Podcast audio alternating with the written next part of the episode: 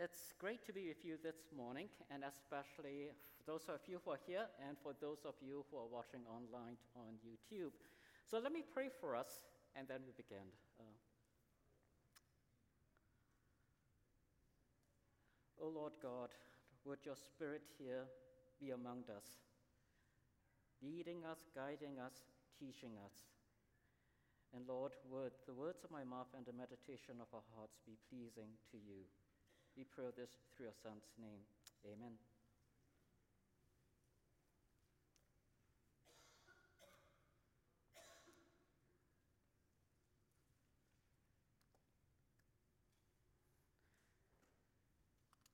Now, there was a missionary who went to a reservation to preach the gospel to the American Native Indians. But he was not even sure of its own conversion. He had went there to preach the gospel, but he was not even sure of his own conversion. And in this diary, he wrote this I went to America to convert the Indians, but oh, who shall convert me? Who, what is he that will deliver me from this evil heart of mischief? I have a fair summer religion. I can talk well and believe in myself while no danger is near. But let danger look me in the face, and my spirit is troubled. Nor can I say, to die is gain. He had no peace of God, for he was weighed down by the guilt and shame of his sin. Moreover, he had to leave America hurriedly because there was a warrant for his arrest. He felt that he was a failure as a Christian. He felt that he was a phony Christian. Now, there might be some of you who are also weighed down by guilt, weighed down by the guilt and shame of your sin, even though you had made a profession of faith in Jesus Christ months, years ago. You find that instead of feeling holier, you're beginning to feel more sinful. The more you learn about the Christian way, the more you realize that you can't live it. Before long, you wonder if you are a Christian. I mean, how can a Christian struggle so much with malice, anger, with fear, with selfishness, with deceit and lust? You feel that you're a phony Christian. But, but if you are struggling with the guilt and shame in your life, Psalm 30, Psalm 130 tells us here. It tells us here to hope in the Lord for he will redeem us from all our sins. To hope in the Lord, for he will redeem us from all our sins. And there are four movements in this life of faith. Four movements in this life of faith as we grapple with the sin in our lives. And here it says that faith cries for mercy in the first two verses here. Faith affirms God's goodness in the next two verses, in verses 3 to 4. Faith waits for the Lord in verses 5 to 6, and faith encourages others to hope in verses 7 to 8. And you see that there's a movement in the Psalms. There's a movement. It moves from the depths to the heights. It moves from the dark night of the soul, where we cry for mercy, to the joy in the morning, where we encourage others to hope in the Lord. And so we're going to move through these four movements here. And let's begin with the first movement here, where it says, in terms of faith cries for mercy in verses 1 to 2. Faith cries for mercy. It begins here with the psalm here Out of the depths I cry for you, O Lord. O Lord, hear my voice. Let your ears be attentive to the voice of my pleas for mercy. In these two verses, the psalmist cries out to God for help in his distress. This language of out of the depths here, the depths here represent the deep waters of the sea. The psalmist here feels as though he's drowning. He's gasping, he's grasping for air. He's looking for a firm place to stand, but he can't stand. You all remember that in, the, in this week there was a floods here, and you all sort of heard about the floods in China. And so there were pictures of passengers who were trapped in the underground subway, in the subway car itself. and the water was coming up to their shoulder level. Many of them, some of them, thought that they might not make it. Some of them thought that this was going to be their last. And the psalmist here probably also feels something similar, if not worse. He feels as though he's drowning. Now, some of us are naturally drawn to water. I mean, the Pastor Higgins kids, right? They just fiercely dive into the water swimming pool here. But the imagery of drowning is a terrifying picture to some, and especially for the ancient Israelites because they are not a seafaring nation. Most of them live in the highlands of the Judean mountains or the Samarian mountains, far from the Mediterranean Sea. Thus, the sea and the depths of the ocean were particularly terrifying. They were often used as metaphors of distress, of trouble, and adversity here. But in his distress, he cries out to God for mercy. He cries out to God for help. What is the cause of his distress? What is the cause of distress? From the rest of the psalm, and especially in verse 3, we know that he is in distress because of sin. Oh, he's in distress because of sin, but not from the sin of wicked people, but rather because of his own sin. And the weight of his own sin crushes him, crushes him down. And so the psalmist's anguish over the sin arises because he knows that he is going to meet God in the temple. Remember the psalm of the Song of Ascents are the songs of worship as the worshippers go up to meet God in the temple. And this psalm then speaks of the experience of one who is going to encounter God in the temple of Jerusalem. And as he approaches the temple, he recognizes the depth of his sin in comparison to the holiness of God. He recognizes that the central impediment towards his worship of God is sin, and he cries out to God for mercy. What do we make of such anguish? Is it a good thing?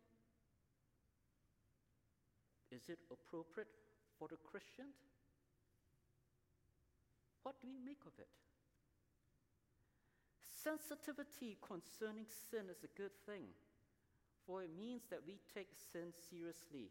Even the Apostle Paul recognized the depth of his sin, for in 1 Timothy 1, he considers himself to be the chief of sinners, the worst of sinners. If, on the flip side, we have no care about sin, it means then that we have no care about the holiness of God for sin is contrary to God. In fact, the Puritan theologian here, John Owen, made this statement. The, John Owen said that he that hath slight thoughts of sin never had great thoughts of God. So that having sensitivity towards sin here is a good thing. But, but, but, like the psalmist of 130, this consciousness of sin must lead us to come to God and to plead for mercy. If the consciousness of sin does not lead us to a deeper awareness of the mercy of God, but prompts us to self medicate our guilt and shame by thinking that we just have to try harder, we just have to work harder, then it becomes maladaptive. It becomes destructive. So, and the consciousness of sin will only drive us to despair. So, the first movement in this life of faith, as we grapple with sin in our lives, is to admit our sinfulness and to cry out to God for mercy. It is to come to God and to cry out for mercy rather than thinking that we can make it on our own. So that's the first movement in this life of faith. Faith cries out for mercy. The second movement here is then given in the next two verses, where faith affirms God's goodness. Faith affirms God's goodness here, and is seen in verses 3 4. If you, O Lord, here should mark iniquities, O Lord, who could stand? But with you there is forgiveness that you may be feared. And so these two verses present the reality of the situation between humanity and God. First, it addresses humanity's sinfulness. If God should mark iniquities, if God should keep a record of the sin and wrong that we have done, no one would be able to stand. That means no one would be able to pass before God's judgment. God's standard of holiness is so high that even the best of humanity, the most righteous person, would not be able to pass the test. But in the midst of this reality here, in the midst of this reality, we have a very important theological word. A very important theological word, and the word is but. But, but. No one can stand before God because of his sin. Yet Psalm 130 says, But with you there is forgiveness. And that is such wonderful news. You know, the prophet Nahum tells us that no one can stand before God's indignation. No one can endure the heat of his anger. His wrath is poured out like fire. The rocks are shattered before him. Yet Psalm 130 says, But with you there is forgiveness. The prophet Malachi tells us that no one can endure the day of his coming. No one can stand when he appears, for he is a refiner's fire. Yet, Psalm 130 says, But with you there is forgiveness. With you there's forgiveness. Why does God forgive? Why does God forgive? Is it because of the good works that we've done? Is it because we are good? No. God forgives because it is the nature of God to forgive. God forgives because it is the character of God to forgive. In Exodus here 34, when God was explaining the significance of his name to Moses, this is what he says here, you know, that the Lord, the Lord, the compassionate and gracious God, slow to anger, abounding in love and faithfulness, maintaining love to thousands, and forgiving wickedness, forgiving rebellion, forgiving sin.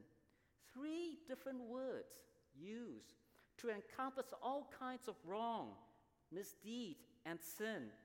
And all these three different words are used here to indicate that God is willing to forgive all kinds of sin. God is willing to forgive all kinds of sinners, and it is His nature to do so. God does not reluctantly forgive sins, rather, it is His nature to do so. And He delights to do so. And forgiveness is at the very heart of God's character. It is the very heart of God's forgiveness. But why does God forgive? Why does God forgive? And the psalm here tells us this with you there is forgiveness that you may be feared. That's odd. It seems odd. I mean, I would like to say, with you there is forgiveness so that you may be loved. That seems to make sense. Or, you know, we might change it a little bit and say, with you there is judgment so that you may be feared. That makes sense. But forgiveness and fear somehow doesn't go together. Or does it? It may seem strange, you know, but we even sing it in our songs. Twas grace that taught my heart to to what? To fear. All right? So that the fear that's mentioned in this psalm here cannot be a slavish, cannot be a cringing fear, since that would surely be decreased by forgiveness. So this fear must then be a different kind of fear. It must be understood as reverence, it must be understood as awe, and that's how different translations like the NIV and the NRSV renders it.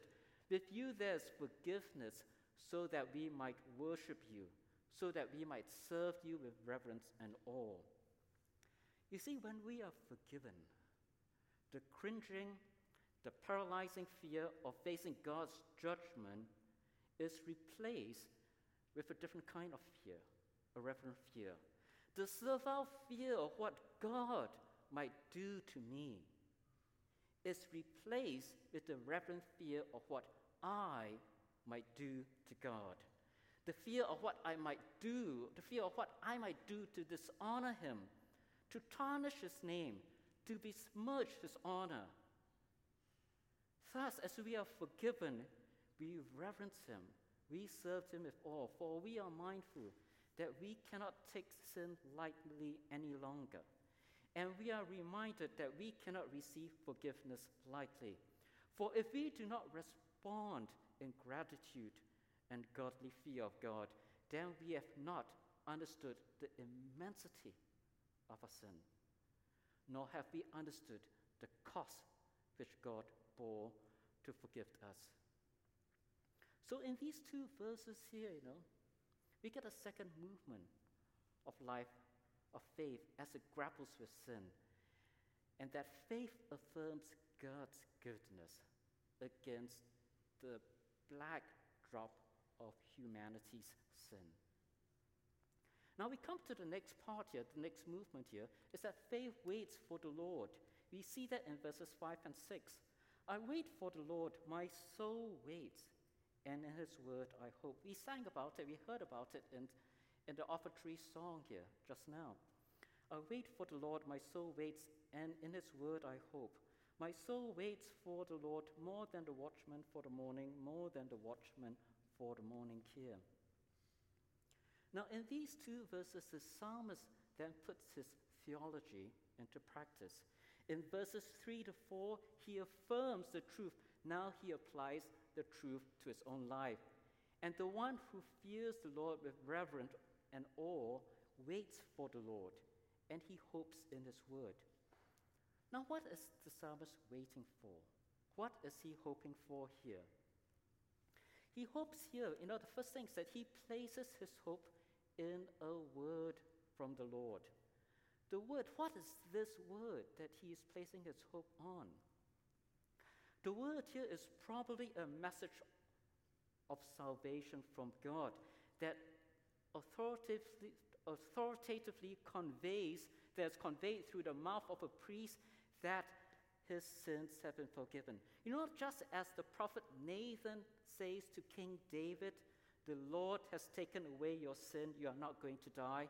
So also the psalmist here is waiting for a word from the Lord that authoritatively considers and says that his sin has been forgiven. So here he hopes in God's word. He hopes in the assurance of forgiveness from God. But at the same time, he waits for the Lord. He is waiting for reconciliation. He is waiting for a restored relationship with God. Here, the psalmist waits for the Lord more than the watchmen of the morning. You know, watchmen here, they're supposed to guard the city at night. And they can't fall asleep. They long for the morning here because daybreak brings safety, safety from the darkness of danger. And, and they know that in the morning they will eventually come. They know the morning is going to come, but they still nonetheless have to wait. And compared to these watchmen here, the psalmist says that he's more eager than them. He can't just wait for it to happen. He can't just wait for the restoration that will come from the Lord. You know, for believers here, the word of salvation, which the psalmist is hoping for, that word has arrived 2,000 years ago. It has arrived in the person of Jesus Christ. Because on his death of Christ itself, his death on the cross is God's definitive word that salvation is now available to everyone who confesses their sin and trusts in the Lord Jesus Christ for their salvation. So that no matter how guilty or how ashamed we might feel, our acceptance by God does not turn on how we feel. It does not turn on how much good we've done today. Rather, it depends solely on the work of Christ. And that work of Christ is the sure foundation, it is the objective basis of our salvation. So, no matter how guilty or ashamed we might be, our acceptance for God is assured. But, if that is true, What do I do with what I feel? If that is true, what do I do with what I feel? With still my spiritual depression, with still my spiritual despondency. What do I do? We follow the advice of the psalmist here, where he says to call on and to wait on the Lord. And so we trust in the finished work of Christ and we wait for the Lord. We wait for a renewed relationship with God. How many of you like to wait? I don't like to wait. I hate waiting. I really do. You know, yesterday I went to uh, Xfinity Comcast, all right? I went there because, you know, the Olympics has already begun, right? And I went there to pick up an Xfinity Flex box so that I could watch the Olympics. You know, I got there just a couple of minutes after the store opened, just about two or three minutes after the store opened, and I still had to wait 45 minutes. You know, they tell you, go browse around the store. So I browse around the store. Then I sit down. Then I get antsy. Then I walk around the store around again. Then I sit down and get antsy. Then I see who's ahead of me. All right? Then at 20 minutes time, you know, I say, should I leave? You know, this is, this, I get frustrated. This is pointless here. I'm just wasting my time here. And I, as I sat there waiting, you know, this psalm came to me. And this psalm is telling us to wait on the Lord. I hate waiting because when I wait, I'm not in control. I'm dependent on others, and I don't like that. But this psalm here is telling us to wait. And it's the same with the Christian life here that we are to wait on God. The psalmist tells us to wait for the Lord, to wait for God's presence to fill our hearts and minds, to wait for God's peace to settle within our hearts, to settle deep within our core, to experience the love of Christ that surpasses knowledge. And while I'm waiting, I'm getting antsy. I'm getting frustrated here. But as we wait for the Lord, we should wait knowing that it will come. As we wait for the Lord, we should wait knowing that it will come. You know, as I was waiting in the store at Comcast, I knew that I was going to get my chance to talk to the attendant, right? I knew that I, all I had to do was to just wait. So it is the same thing, too, that as we wait, we know that it will come. As we wait for the intimate experience with God, we know that it will come one day, sooner or later. How can I know that? How can I be sure of that? Because that is our eschatological destiny. The intimate experience with God is the eschatological destiny of those who have trusted in the Lord Jesus Christ. That even though if we might not experience the intimate presence of God as fully as we like in this present life, we will experience it in full on the day that we see our Lord face to face. Now we see God dimly as through a mirror, but we will see Him face to face one day. And so as we wait, we wait with assurance that it will definitely come. But as we wait for the Lord here, we wait patiently. We wait patiently. You know, I told you I, in the store I was getting frustrated, antsy, wondering why it was taking so long, and thinking that all of this was pointless, that I should just, you know, just go home. But I already waited for 20 minutes, right? I already waited for that long here. And so I was just tell myself, learning to be patient. And in the same way, too, as we wait for the Lord, let us not be frustrated, but let us persevere as we wait for the Lord. And as we wait for the Lord, let us pray as Paul prayed for the Ephesians that we will not only that we will know not only intellectually but experientially the love of Christ that surpasses knowledge. So, faith, the life of faith here, waits for the Lord. The life of faith waits for the Lord. Now, the last stage here is that faith encourages others to hope. And let's take a look into the last two verses here. O Israel, hope in the Lord, for with the Lord there is steadfast love, and with him is plentiful redemption, and he will redeem Israel from all his iniquities. Notice that in these two verses, who is the psalmist talking to? He's not talking to God, he's not talking to himself, but he's talking to others. There's this outward perspective. He exhorts others, he exhorts Israel to wait and to hope in the Lord. What made the change? What caused this to happen? Most likely, the psalmist here has found and experienced God's forgiveness at this point, and having experienced the reality of God's forgiveness, he then encourages others. He encourages Israel to put their hope in the Lord and to wait for Him. And he gives two reasons here, all right, in terms of why they are to hope in the Lord and to wait. Firstly, is with God's steadfast love and of his plentiful redemption. With God's steadfast love, you know, there's an unfading love, undying love.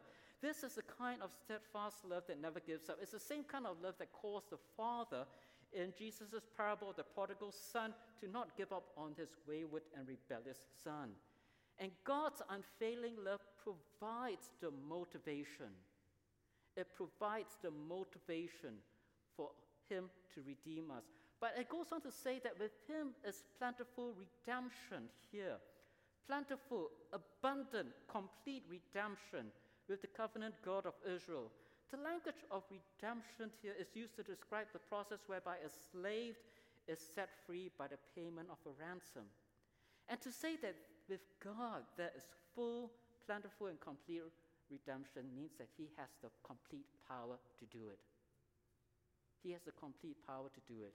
So, with His love that provides the motivation for Him to redeem us, and with His power to be able to accomplish that, what is there to prevent Him from redeeming us in total?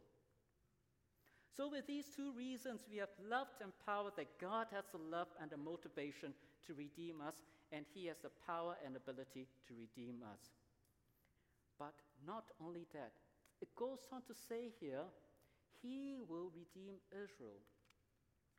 Not only does God have the motivation and power to fully redeem Israel, He Himself will be the one to accomplish it.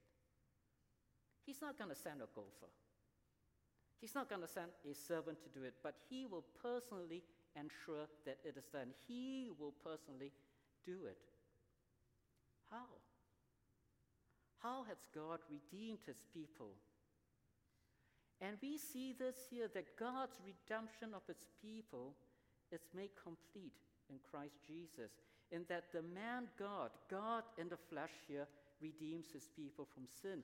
And in 1 Peter, it goes on to say that you were ransomed, you were redeemed. And you are redeemed here with the precious blood of Christ. So when we read Psalm 130 in light of the New Testament, God's plan of redemption is fulfilled by Jesus, and He is the one on whom we set our hope. But not only that, no, the psalm here says that He will redeem Israel from all their sins, from all their iniquities. What the psalmist writes about here finds its fulfillment in Jesus.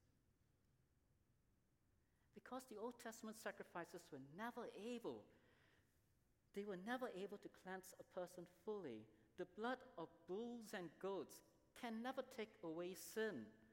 Moreover, they were never able to clear the conscience, to clear the conscience of the worshiper.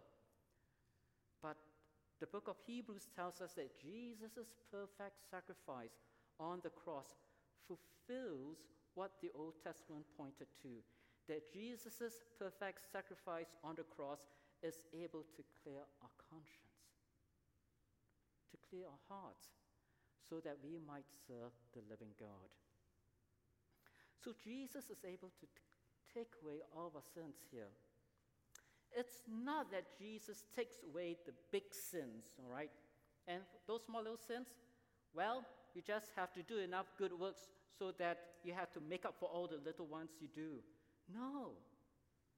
Jesus takes care of all the sins the big sins and the little sins.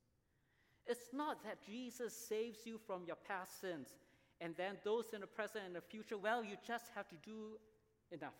You just have to be good enough so that you don't sin anymore. No. Jesus saves us from our past sins, our present sins, and our future sins here. He saves us from all our sins. And this is what the book of Hebrews says. He is able to save completely those who come to God through him. Why? Because he always lives to intercede for them. Even though Jesus' work on the cross is complete, it's finished, Jesus still has ongoing ministry to do. He still has an ongoing ministry to do. Jesus is still now, right now, interceding to God on our behalf. Why? Why is Jesus still now interceding to God on our behalf? Because we still sin. We still sin, even though we have professed faith in Christ's death. We still sin. And as we confess our sins and ask God for mercy and forgiveness again and again, Jesus, who is at the right hand of God, he is interceding on our behalf. He is interceding on our behalf. He advocates on our behalf. He appeals to God for saving mercy based on what he has done on the cross. And he does it again and again and again. And as long as we sin, he continues to do that. And that's why, that is why Jesus is able to save completely, to save forever. So Jesus is able to save us from our sins the big ones, the medium ones, and the tiny ones the past, the present, and the future. And as He saves us from our sins, He purifies our guilty conscience, our shame tinged conscience, so that we might serve the living God with a pure heart. You know, if uh, some of y'all know people who have cancer, and if a cancer patient undergoes surgery, the surgeon will do their best to remove all of the cancer cells during surgery but it's always possible to leave just one or two tiny cancer cells there. And these small groups of cancer cells can then multiply, causing a relapse and causing the cancer to come back. So it's very important to get rid of all the cancer cells. But with God, He is the master surgeon that removes all the cancer cells of sin in us and He gives us full and complete redemption from the cancer of sin that ravages our soul. So, when we have personally experienced the forgiveness that comes from the Lord Jesus Christ, when we have personally experienced that, let us turn our gaze towards others. Encourage them to wait and to hope in the Lord, just as you yourself have waited and hoped in the Lord. Now, in this psalm here, we said that there are four moments in the life of faith as you grapple with sin in our lives. That faith cries for mercy, faith affirms God's goodness, faith waits for the Lord, and then faith encourages others to hope. And together, these four movements here then calls us to hope in the Lord, for he will redeem us from all our sins. Hope in the Lord, for he will redeem us from all our sins. Do you remember the missionary that I talked about in, in the beginning? The missionary that went to preach the gospel to native Indians eventually returned back to his home country. He subsequently experienced a genuine forgiveness of his sins, and Psalm 130 played a pivotal role in that conversion. And that person is John Wesley. That person is John Wesley. On May 24, 1738, he went to St. Paul's Cathedral, and the anthem that was sung was, was Psalm 130. And that psalm must have made an impact on him, for he wrote the entire words of the psalm in his diary. He wrote the entire words of the psalm in his diary. And this is what else he wrote in his diary for that day, for that day itself on May 24th. In the evening, I went very unwillingly to a society in Aldersgate Street, where one was reading Luther's preface to the Epistle of Romans. About a quarter before nine, while he was describing the change which God works in a heart through faith in Christ, I felt my heart strangely warmed.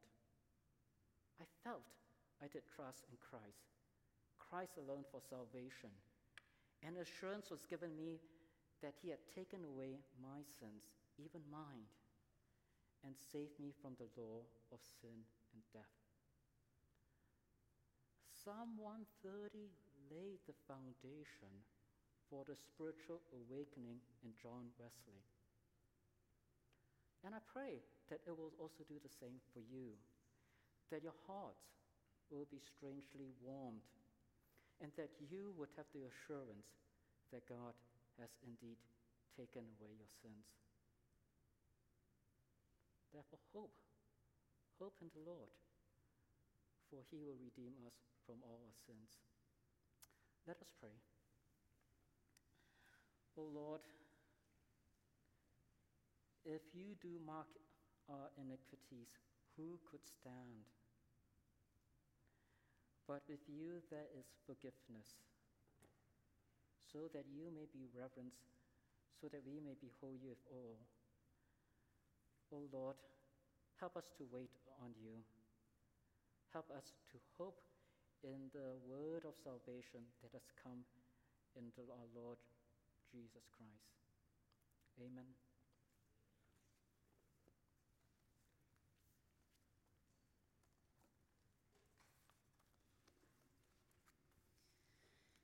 In response to what we've learned and reflected on with Dr. Lau in Psalm 130 today, we are going to respond with a corporate